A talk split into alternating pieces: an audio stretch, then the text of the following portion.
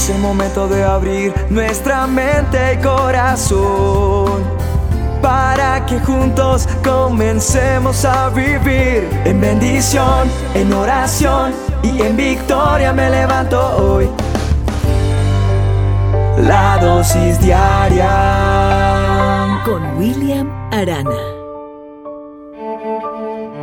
¿Conoces el juego del dominó? ¿Lo has jugado alguna vez? Sí, el de las fichitas normalmente casi siempre son blancas con punticos negros. Y cuando yo era muchacho eh, jugábamos con algunos amigos, pero en mi país hacia la costa eh, se juega mucho, juegan muchísimo el dominó. Y me puse a reflexionar sobre este juego. ¿Y sabes qué lo extraño de este juego? Es que se gana perdiendo. Sí, hay que perder para ganar. Tienes que perder tus fichas. El que primero se deshace de sus fichas gana el juego. Tienes que dar para obtener, perder para ganar, ser reducido a nada para llegar a, la cima, para llegar a la meta, para decir gané. No es como el béisbol, el fútbol, etcétera, el tenis, muchos juegos en los que el mayor número de carreras, de puntos o anotaciones va a determinar al ganador. No, en el dominó el que triunfa es el que primero llega a la nada. La regla del hombre natural es consigue todo lo que puedas. La regla del hombre espiritual debería ser da todo lo que puedas. ¿Sabes una cosa? En la esfera espiritual solo conservamos para siempre aquello que damos. Y en la vida cristiana, en la vida como creyentes, como hijos de Dios, muchas veces las victorias más significativas, más importantes, vienen disfrazadas en un atuendo de derrota. Y debemos reducirnos a nada antes de llegar a ser algo. La semilla que se guarda en el granero se enmohece y se deteriora, pero si se bota en el suelo, aumenta 30, 60 y hasta un 100%. Si el grano de trigo no cae en la tierra y muere, queda solo. Eso dice la palabra de Dios, nuestro manual de instrucciones en Juan 12:24. Hoy quiero que recuerdes que Jesús lo dio todo, que Él es el mayor ejemplo. Y yo sé que muchos de pronto se han burlado de ti cuando te ven sin nada, pero debes entenderlos porque tú estás en un proceso. Muchos te señalan porque has tomado una decisión en tu vida de seguir a Cristo. Y ellos desconocen que Dios ha depositado en ti el poder para hacer todo de nuevo.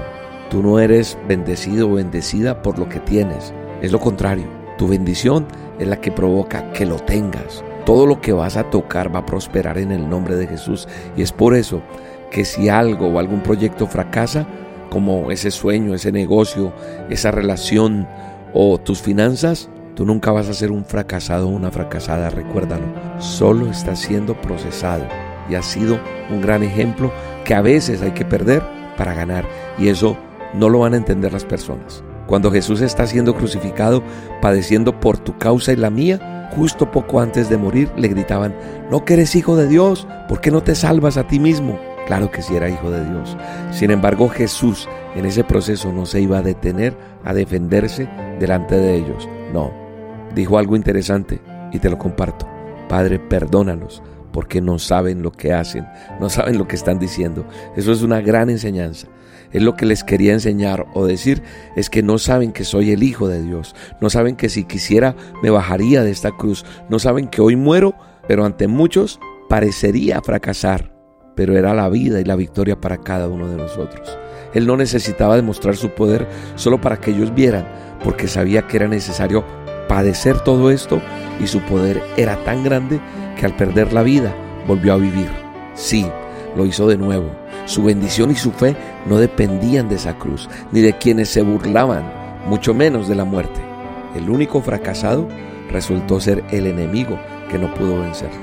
Con esto te digo, lo importante no es que ellos lo sepan, sino que tú lo creas. No importa el escenario que estés viviendo hoy, ni quienes se quedan para vivirlo contigo, mucho menos de los que se fueron para ver tu fracaso.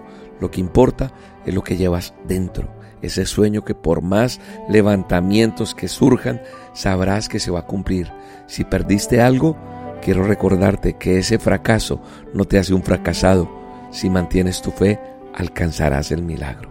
Padre, en el nombre de Jesús, que la persona que está escuchándome hoy aprenda que tú eres nuestro mayor ejemplo, que tú eres nuestro maestro, que no tenemos que quejarnos más, que sabemos a dónde vamos, que lo aceptamos y recibimos la victoria tuya. En el nombre de Jesús. Te mando un abrazo y te bendigo. Ya no quiero luchar. Ya no quiero pelear. Hago un lado las armas en las que confiaba y te dejo ganar. Me ha vencido tu amor y tu buen corazón. He venido a rendirme a tus pies y decirte, te doy el control.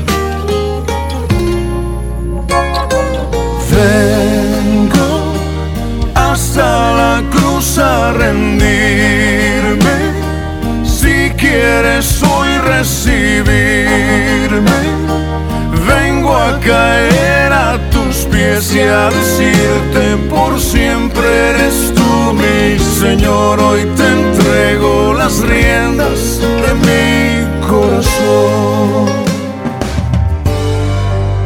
La dosis diaria Con William Arana.